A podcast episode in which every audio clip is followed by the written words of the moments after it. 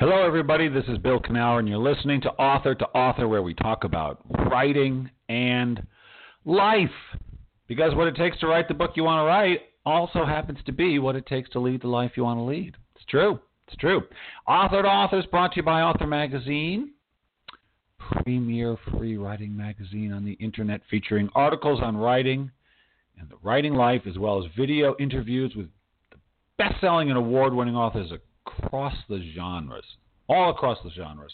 Uh, issues up now. Current issue, we're going to have a new issue up uh, October 1st, and it's going to include my conversation with the one and only R.L. Stine, He of the Goosebumps books. Fascinating guy. Looking forward to that. So you can check it out at authormagazine.org. And, well, we're funded by the wonderful Pacific Northwest Writers Association. We've been supporting writers from pen to publication since 1955. You can learn more about the PNWA at pnwa.org. Just got done with their conference. Yes, it did, just this weekend. And it was wonderful. I taught a great class, wonderful people, met a lot of cool people. That's where I interviewed R.L. Stine. He came to give our keynote, and he gave a good one. Very funny guy, very sweet guy. Uh, it was a lot of fun thank you all. If I saw, I know I met some of my listeners there. That was a lot of fun, and I want to thank everybody who came up and said hello. Uh, it was a lot of fun. I look forward to it every year. And if you want to be a part of the PNWA, if you want to, not just for the conferences, but every month we have different meetings which you can attend in person if you want, of course, if you live in the Northwest, or you can attend it virtually. If you live in Timbuktu or Zimbabwe, it doesn't matter. You can do it over the internet. Yes, you can. And you just join the PNWA. It's very reasonable. And you can learn about that at uh, pnwa.org. So pnwa.org. Check it out. Uh, I will be. I will be, let's see, well, next week on Facebook. Now, this is kind of an odd thing, but I'm, as you know, writer, Fearless Writing, published by Writers Digest Books. I'm a part of that family, and so I will be uh, taking part in the Writers Digest Authors Exchange on Facebook. Every day I'll be doing something. I think I'll probably be doing some live Facebooky kind of thing, be posting some videos. If you want to join the Authors Exchange, I think you can do it through me. So if you're friends with me on Facebook, ask me about it. I'll set you up. It's awesome. I will also be at the Write on the Sound in lovely Edmonds, Washington on the 7th of October, Sunday, October 7th, teaching fearless marketing. You're going to want to attend that if you're afraid of marketing, and many writers are. Yes, they are. And then it's official. I just learned today. I will be teaching at the Pasadena, down in Pasadena on the 26th of October. 26th and 27th, actually, at the Writer's Digest Yearly Novel Writing Conference there down in Pasadena, California. A lot of fun. Hope to see you there. Okay, enough about me. Oh, we're lucky to get this woman on today because she's blowing up. She is. It's Kristina McMorris. Uh, her debut novel, for which I interviewed her, by the way, uh, was Letters from Home, and that was released in 2011. But since then, she's published a bunch of other books. Uh, she wrote uh, Bridge, uh, Bridge of Scarlet Leaves, The Pieces We Keep, The Edge of Lost. Uh, in addition to her novellas in the anthologies, A Winter Wonderland and Grand Central. Her novels have garnered more than two dozen prestigious awards and nominations, including the IMPAC Dublin Literary Award, RWA's Rita Award, good one, and a Goodreads Choice Award for Best Historical Fiction. But she's got a new book out, Sold on a Monday. It's been out two weeks, has gone through three printings. Yes. And she is in the middle at this moment of a 50 spot or 50 city tour. 50, oh, I don't know. She's going to go to 50 different places. Oh, my God. It's going crazy. Kristina, thank you for being on the show, for squeezing us in. no problem. I love being on your show. Gosh, we've done this since book one, haven't we? we've done I we've done like three or four of these. Yeah, I know. Yeah. Pretty cool. Oh, well, so fun. Well, I love having you on. I love having you Thank on, and you. and it was funny. We were talking beforehand, and uh and I said, "Now, where are you?" And you said, "I think I'm in Georgia." No, no, wait, I'm in Florida. so, so you are like they've got you running around the country promoting this book, yeah? I I am running around. Yes, I I had an event this morning in Georgia and then drove to Florida. So now I'm on this beautiful place called Amelia Island. Uh, run Ooh. on Fernandina Beach, Florida. Doesn't that sound beautiful? I'm in a bed and breakfast, which is gorgeous. Great. Yeah. sounds Wow. good. I've got an event here tomorrow, and then I'm all over the place uh, tomorrow, changing states again. I think. Wow. And so, have you ever done one? you- This is the first of the a tour on this scale you've ever done. Is is that correct? Definitely. Yeah. I, I've just done you know, smaller events around bookstores that were more local in the Pacific Northwest. And Right. then, uh, of course, like in Arizona, going to the Tucson Festival of Books every time I have a new book out because it's an amazing festival. But I've never been to that one. you know, Is oh, it good? It's amazing. Oh, it's it's so worth doing. I think there's over a hundred thousand people that pass by in two days, Wow. and the, it's all a hundred percent volunteer run. It is the best Wow. festival I have ever been to. Yeah. All right, right, I got to go. All right, So, but so yeah, so normally you've done the local. You've done this is just for listeners, just so you know, this is the way it works. Unless you get some huge deal right out of the gate, you tend to do local tours these days. Yeah. Uh, that's the way it usually Yeah. starts. But Right. our friend Kristina, this book, and I don't want to get into this, but it's kind of an interesting thing. This was also the first book you you where you had a little bit of a bidding. I don't know if it was a war, maybe it was a skirmish, but there was a bidding was going on for this particular book. Yeah. Yes, that's right. Yeah. Yeah. yeah, There were three different houses that were bidding on it. That was amazing, and it was it was a great place to be in. You know, it's, it's definitely not where most people start with book one. It definitely wasn't where I started No. with book one. Right. And and to get to that that that point where you actually get to really weigh them out and and decide which is the house that best fits for this particular book and and your career for the next level. You hope. Um, and Yeah. the you know the the house that came in that I went with was Source Books and and they just were so enthusiastic and immediately gave me you know uh, uh, guaranteed spots of a featured title for the month and and and pages and pages of what they were going to do for marketing and it's it was hard they made it very hard to turn down Isn't it nice when someone else tells you what they're going to do for marketing? Because no, it takes a little while to get there. Usually, usually it's, they're saying to you, "What are you going to do to market this book so that we might publish it?" But they know they turned it around. Ah, absolutely fun. absolutely or you ask them will you be willing to do this and a lot of times they said well we'll take that under consideration Oh, so God. it is it is very nice to know before the book is even finished you know being written it was really nice wow. All right. So this is let's see. One, two, three, four. So this is book number five. Am I counting correctly? You are for novels. Yep, seven. Yeah, seven for novels. But fifth novel. You got it. Fifth Mhm. novel. Okay, let's work. And so, Yeah. you know, a career is interesting. Uh, you know, for sure, I'm sure you've built up your readers, but I suspect because this obviously is kind of a breakout book for you, and Yeah. as Donald Maass would say, and so, uh, Mhm. how much do you attribute to the fact that you've just slowly built your readership, and how much do you attribute to you getting better as a novelist, just learning how to tell the kind of stories you like to tell? Yeah. Well, I think it's both. I'd like to think that it's both, and that you know I, I have more of a base now of readership, which is nice to build on. And, and the books Yeah. all before it have all done well in that they, I've always had an, an increase of sales as as I went on with each with each book, and and then with this book, I think that I ended up really ha- it was the right story with at the right time with the right publisher and who who really saw the vision of the book and what it could be and that cover you know as you know Yeah. the, the cover is is is really it it's heart wrenching a cover on its own and with a title like sold on a monday with a child so people are listening if they haven't seen it it is Yeah, well, um, they- a boy hmm if they're listening, they should be able to see the image, which I that cover is a part of this podcast. So hopefully they're seeing the image. Yeah. And uh yeah.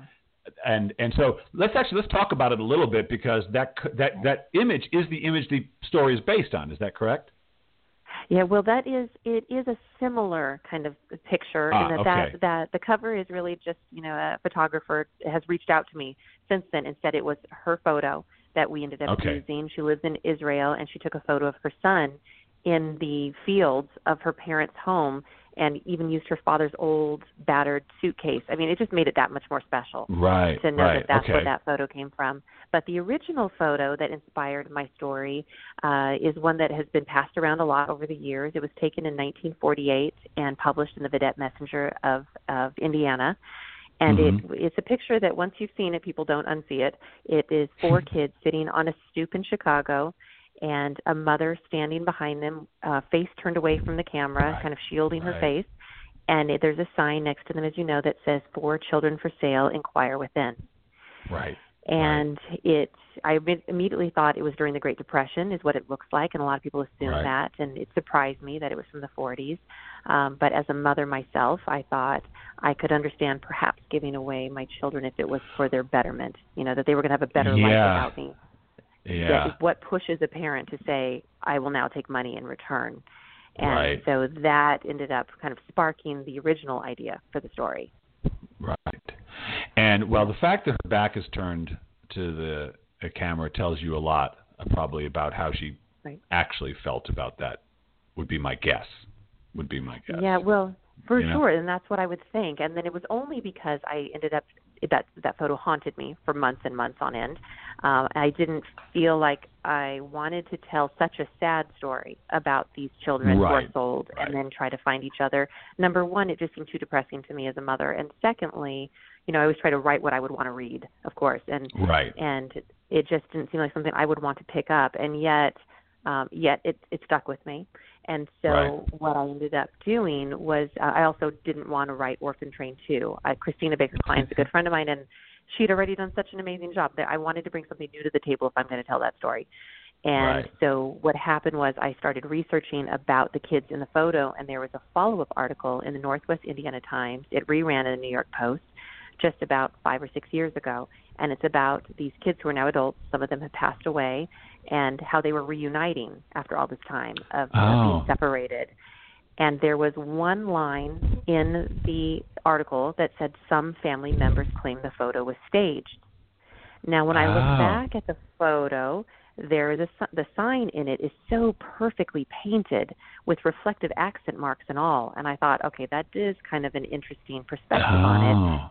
Oh. Now that doesn't change the fact that a year after it was published, that these children, that the, the a woman in the the girl in the photo, who I have since become friends with, named Rayanne, Wow. she was sold for two dollars by her mother for bingo money. Really?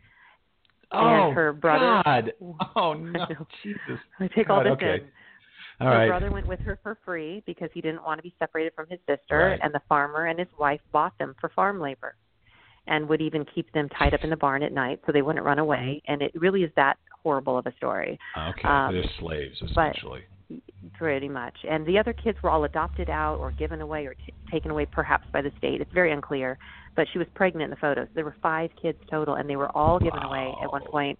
And she then had a boyfriend who didn't want her kids, and Right. then they got married and had their own family together. So it really is this incredible, heart wrenching story. For me, what I brought new to the table was I thought I would tell it from a reporter standpoint. So Hmm. there is a reporter who sees two kids on a farmhouse porch in rural Pennsylvania, takes a photo of them. Right when he snaps the picture, he realizes there's a sign that says two children for sale. He doesn't mean it for publication, but it does lead to his big break during the Great Depression, which he's not going to let go of, of course. Right. But because of some then questionable decisions he makes involving the photo, uh, it leads to definitely his big break. And he goes on to the New York Herald Tribune, and his life is looking good, but there are devastating consequences for everybody involved in the photo. Right. Right. Oh, well handled. Well handled because you. I mean, you write stuff that is. You're, I, my my I would say uplifting. Ultimately, I mean, you write love stories. Mhm. Um, Right. You know, there's always you write historical novels, and there's always trauma, of course. Often war Yeah. is involved, um, and separation. So you put you've got to put your characters through the through the grinder because that's what we do. but Right. you always my experience of your books is you're always seeking that message of hope in the Yeah. sort of chaos of history. That a fair assessment? Absolutely. Absolutely. Yeah. that's a lot of what pushes my book. So although they're the hardest times for a lot of people in our country's Yeah. history, you know, the Great Depression, World War II, I always try to even if they go through hard times, I like to show that there's hope at the other end and that people have grown and become better people hopefully by the end of the book. So that I'd like to think that in, in real life you could read that and think even if I'm going through a really hard time right now, that there is hope on the other side. I will get through this. I will get through some of the hardest times of my life, and there's something waiting for me on the other end.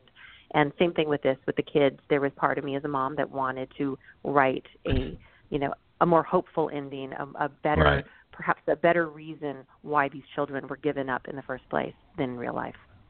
Yeah, you know, it's a funny thing. I one of the things I I teach and I work with people who write memoirs, And if you work with people who are writing memoirs, they usually come with some pretty grisly stories, uh, Right. especially childhood. You know, just a, a childhood you would not want, you would not wish for anybody. And yet, if they survive it with their Yeah. sort of marbles intact, it becomes the sort of crucible that teaches them about life. It teaches them about Mhm. strength. It teaches them about intimacy. That te- even though it, at the time it was brutal. And so I, I've, I have to admit, I've come to have a different view of what we call suffering because I've seen Mhm. how it can, in a way, become the source of people's greatest strength, people's greatest Yeah. uh, wisdom uh, that they end up sharing. Does that make sense?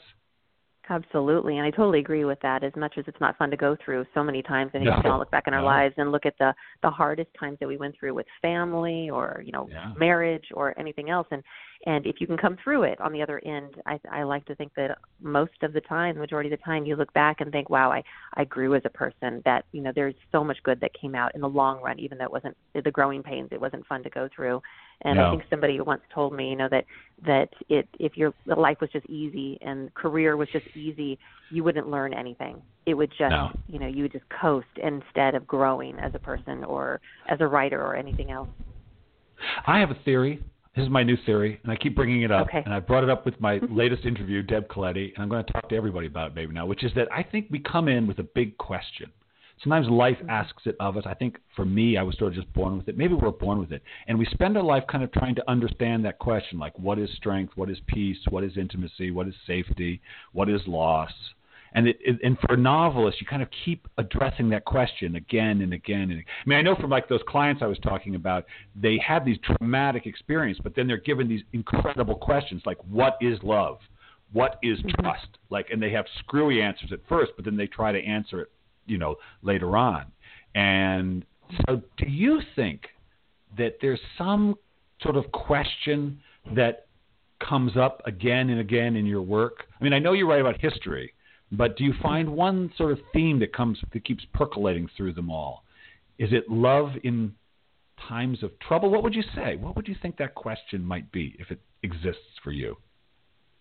Yeah, you know, I mean, I think that as you said, my first couple novels were were primarily love stories, even though Yeah. there was, you know, so much Kind of, like- with with with Yeah. World War and POWs and camps and Yeah. You know, in, in Japanese American internment camps, and um, you know, I tend to separate my couples more than keep Yeah. them together. Right. Um, you know, Right. they don't always have that happily ever after ending, of course, because I don't think that's Right. realistic with a World War II um, No. in most cases and in many cases. And um, but like I said, you know, hopefully they've grown as a person and, and their relationship changes by the end of the of the book. But I, I, in some ways, I like to think of uh, the, of so many other relationships I write in the stories, and a lot of times it's about family because that Yeah. just influences so much of what we do and who we are and what we become and how we act and you know the ambition Your that we're driven a- by. your family had a huge influence. I mean, everybody's it's, it's a little different for everybody, but I know that like your father's story and sort of was a big sort of it was a big um I guess story within the family. The fact that he, you know, he came over with nothing kind of and he I mean, he was just he was really just almost on the street for a little while, wasn't he? Right? Initially? he was. He But lived then in a car. This, Yeah. yeah, yeah. Mhm. But he built this Yeah. empire, kind of well, not empire, but a big, Right, a very right. successful business. Yeah. So that must have Yeah, yeah, impacted 20 you having that nar- narrative. Yeah, absolutely. Yeah, he built. He started in his car. He came over as a complete American dreamer, and immediately started working and and um, and became a citizen. And and he is a very very proud American. And which is why Yeah. growing up, you know, he didn't even want us to speak Japanese. Didn't want to teach Right. us that until later in life because he was so proud of us being American. And what It meant a lot to him. me it did and there's some i think a lot of immigrants do that you know that are that have that it, almost in a way we're not they're not jaded i think in that they they come from some places you know countries that are just so uh hard Right. To live in and to find a living that i think they come over with almost a blissful ignorance in a way that they believe that in this country you can do anything if you Right. are determined enough and don't give up and because of that, we just giving up is just kind of not an option in our family. Um, we just believe, almost blissfully ignorant, like I said, that we can do it if we just work hard enough and don't give up. And and you know, as you know, you know, I, I wrote a book, my first novel, Letters from Home, Yeah. And um, with barely being a reader before I started my first horrible that draft was of unusual. that book. Yeah, that was Yeah. rare. But you did it. Yeah, but you did it. I I did, and it was not a draft I would want anyone to read at this point, of course. But but right. it, it's as you know, so much catching up with reading and reading and reading and writing and craft, Yeah. you know, uh, learning since then. But but I think part of that, you know, ignorance comes from in a good way of that my, you know, I just thought, you know, I can do this. I think I have a really good story idea. I don't know what I'm doing yet, but I'll figure it out. And then, Right. you know, every time I got a rejection letter from an agent, and believe me, there's a lot of them. Um, Yeah. I keep a very proud folder I have in my office of every one of them. The four Wow, rejections still? that start. Oh yeah, my kids know that I'm very proud of that folder. Wow, um, okay. It teaches them that that that's where you start. And I would get dear author.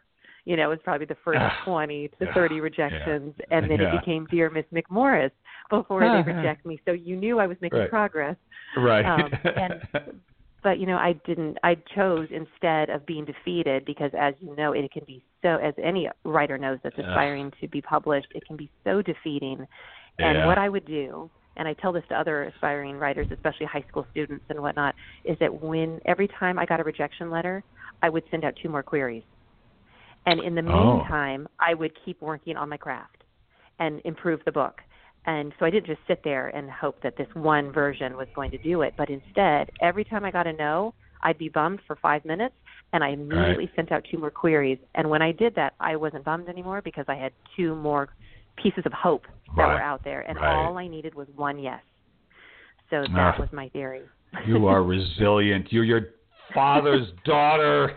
I, I don't know. Maybe your mother, sadly. your mother's daughter too, but for sure, sadly. Well, Yeah. yeah. You know, I you know I think about one of the things I think about when I think about I'm not an immigrant, but I think that uh, I think that it's hard to understand is that people come here immigrate, and I'm sure they meet resistance from the country because that's the way Mhm. the world works. Mhm. But I I've always Mhm. suspected that the resistance they had at home to thriving was greater. That the resistance they made he, they meet here, as as as uncomfortable and ugly as it can be, still is probably worse than or not as bad as what they were living with that drove them out. Do you think that's a fair assessment? Oh yeah, I think so many countries around the world, it's you know that America, even though it's not easy always to live in any country, but it's um, you know paradise for a lot of them in comparison to what they're going through, Right. and and Right. and protecting their family, which is of course a lot like what you said is what a lot of what I write about is what Yeah. you, what lengths you go to for the ones you love. So that and, and all different forms of love. You know, so this is your fifth uh, historical novel, and I, I was thinking about you today, uh, knowing that we were going to be chatting, and I thought, you know, I've written like a thousand essays about the creative process, or, or more at this point. And eh, you know, it's kind of what I do. I mean, I like it for sure. I couldn't do it, but it's also become sort of my thing, one of my things. And so that's part. I mean, that is part of the reason I do it. It's my platform, and people expect it, and so on. And every once in a while, I think, ah, I just don't want to write another essay about writing, and then I find I can. And so I'm just wondering, like, for you, you've written five historical novels. Do you ever think, like, enough with the history, like, or is it is it you're just a practical? It doesn't matter. Or you just like, what's your relationship to that? Well, I absolutely love staying in historical fiction. I remember when I sold Letters from Home in a two book contract um, with you know with no idea what I was going to write next because Right. it really was like a labor of love and a, a you know a love letter to the greatest generation and my grandparents. And so then you go, oh yay, a two book deal. Oh no, Right. what am I going to write about now? I think Right. I'm tapped out. I'm the one hit wonder of the 80s, you know. And Yeah. so I had to come up with with something and I think I remember thinking, "Oh my goodness, I'm going to get out of historical fiction. It is so much research. It is so hard Right. and so much Right. work and there's so many people to tell out there to tell you you're wrong." Um and I thought, "You know what? I'm going to make my life easier." you know, just a little easier, make it contemporary. And that was going to be my plan. And I had an idea for a story. And what happened was I had friends at the time, at least five friends, that insisted that I was a moron for not reading Water for Elephants. That said it Okay. was one of the best books they'd read in a long time. They re- I- forced me to read it. Essentially, one bought right. it for me. And it was a, a snow day, and I thought, you know, as you know from the story, I love that book. And and Yeah. when I first heard about it, a you know, 90 year old man in a nursing home telling his whole story in the circus and backstory. Isn't this everything we're not supposed to do? It sounds Right. so boring. It's right. like watching paint dry. And I thought they said no, it's a page turner. I said no, it can't be a page turner. It's just not. I haven't read a word, and I know it's not a page turner. Yeah, yeah, yeah. And it had a snow day, and I thought, all right, I will read this book, and I couldn't put it down. And it was really because of that book um, and Sara that I, and who was amazing. A full circle. She ended up blurbing um, my Oh. last book of as a blog did? that they, you know, she Oh, did, and and Sweet. he sent me the nicest, most amazing compliments about the book. Uh, and I thought, what a gift back and forth between us because I only wrote the book because of her. Because Wow. I thought when I put her book down, I remember thinking I have to write historical because there is Mm. no other type of book that allows me to completely forget what world I'm in and step into Right. another world like historicals do. And so because of that, that's why I kept writing historicals. That's why I wrote The Edge of Lost, which she ended up quoting me on. So or quoting for Wow. me. So it was a neat circle that that came about. You could write science fiction. you could write high fantasy. that would make you forget this world. No, it's right, different, that's isn't it? That's true. That's true. Yeah, and I You love could. watching. You know, those. Uh, I I like reading that, but I especially love watching those those TV shows and and Yeah, yeah. movies. Especially, I mean, they they pull me into another world as well. But I think that Yeah. historical just seems to fit. I think my voice and the way that I like to write that old fashioned time. And I love the fashion and the music and you Oh. know the, the things that people in the news the newsboys, you know, the newsies on the on the corners and all of those things that bring that 30s and 40s to life are just so much fun.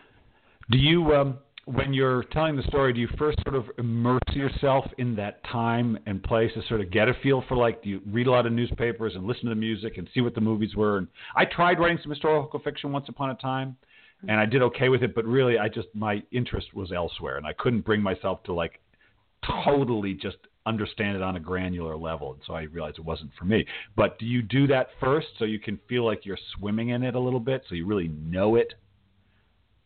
I probably should. I do that along the way. Um, you know, I actually do way, that while I'm okay. research. I do it while I'm researching as well. So that probably Ah, helps okay. me set the, the tone, um, especially depending on what the topic is. Then I do immerse myself a bit as I'm researching before, as I'm writing the synopsis. But once I start writing my books, there is it just it's a movie in my head. So I am writing Right. down the movie that I'm seeing in, in, in my mind, and there is something about uh, that time period that I always joke that I think I was born in the wrong era. You know, either that or reincarnation, one of the two. Because I was the kid in junior high that wore the saddle shoes to school. You know, like I I had them in two or three different colors, and it was not like they were trendy. so I wore those in my penny loafers, you know, with dimes in them or something, and and I listened to 1950s music. I would be the one, the one in junior high and high school, calling the oldie station and asking for kooky, Oh, kooky, so lend me your you are you were like geared for this like there was some little was. part of you preparing you for this what a all right well so you're in the right realm that's good All right. Well, so, I am. All right. so uh, we're almost I, I i gotta let you go but but so sold on a monday's out you can buy it everywhere it's at costco right barnes and noble every- okay Target, and you're Walmart. Yep, Target. got it. oh man and indie stores, indie stores.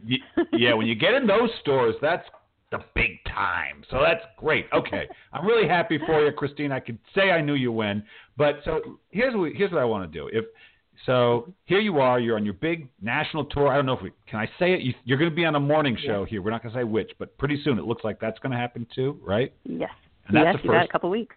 Yep. You used to be on Yes, television once first. upon a time, you little precocious little thing, but that was when you were a child star, right? Yeah, and Once then I did host host a show for uh I think in my my mid 30s or so, early 30s for Oh, Weddings Portland right. Style was a show for about 5 years for WB for Warner Brothers. All right. So I've right, kind so- of been in and out my life. All right, but you're, you're returning to television as a successful author. Very exciting. Okay, so here's what I would like Mhm. you to do. So here you are, enjoying this. You're on the ride. What would you say to younger Kristina McMorris sitting there, just got another rejection letter? Yeah, she's about to send out two more. Her heart's heavy though. What would you say to her now that you know that she didn't know then? You know, I think that uh keep sending out those queries. Don't Just give keep up sending and them know out. that keep send them out and just know that you're on the right track. I mean, I I can I have letters that I pulled out of my folder to show to high school students that tells me back then before I sold letters from home that basically my writing was great. Send me another book that you have because World War II just doesn't work in novels. Right, right. you right. know, and that World War II and letters will never work. And right. um, and those I think are important. So if I were to go back, I would say don't listen to them. You're doing the right thing because it's so easy to let doubt creep in, and so Yeah. much easier to try to write for the trend that you're never going to catch necessarily anyway. By the time you No. finish a book and then sell it, and a year later it comes out, that you could have just missed it. And is it your heart really in it? Is that really the story that you want to share with the world? So I would say, you know, just to write what's in your heart, to, to the uh, the labor of love, um, no matter what genre it is or era it is, and just keep going. And that's, you know, I'm glad that that's what I did, and I would say, hang in there. Wow, that's great. We got to have you up to the PNWA conference one of these years. You live down in Portland. We got to get you up to Seattle to be. You went to the conference once, didn't you? I did years ago, yes, Yeah. and I loved it. I would love to be back. Yeah, we got to get now. We got to get you back and get you on our big celebrity panel. Got to happen. I'm going to make it happen because I got I can pull strings in that place. So I'm going to get you up there. you, know up there. people. I know people. I'm a big macher up there. Okay. Listen, Kristina, it's so fun to talk to you. Congratulations. I'm so happy for your success, and I'm sure there's a lot more where this came from. Thank you so much. Thank you for all your support over the years. It's amazing, and I love our Oh. talks. They're always so much Oh. fun. I do too. Thank you so much, Kristina. Thanks so much. Uh, bye bye. Well, oh, it's nice. Isn't it nice when nice people do nice things and do well? Yes, it is. Well, next week I'll be back with uh, Elizabeth Fournier. She's going to be my second uh, uh, person who buries people that I'm going to have on the show. I had another, what are they called? Morticians. Yes, another mortician. I don't know why, but she's really interesting. So I'm going to have her on the show, and I want to uh, thank RJ Jeffries. Couldn't make it today, but he's my erstwhile indomitable producer. Uh, as always, thank you. And thank you, people, for listening. If you like it, if you're on iTunes, tell people you like it. You can rate it. That way, other people can find it too. Share what you love. It's what we're meant to do. That is. So do something you love and share it. I'll see you next week.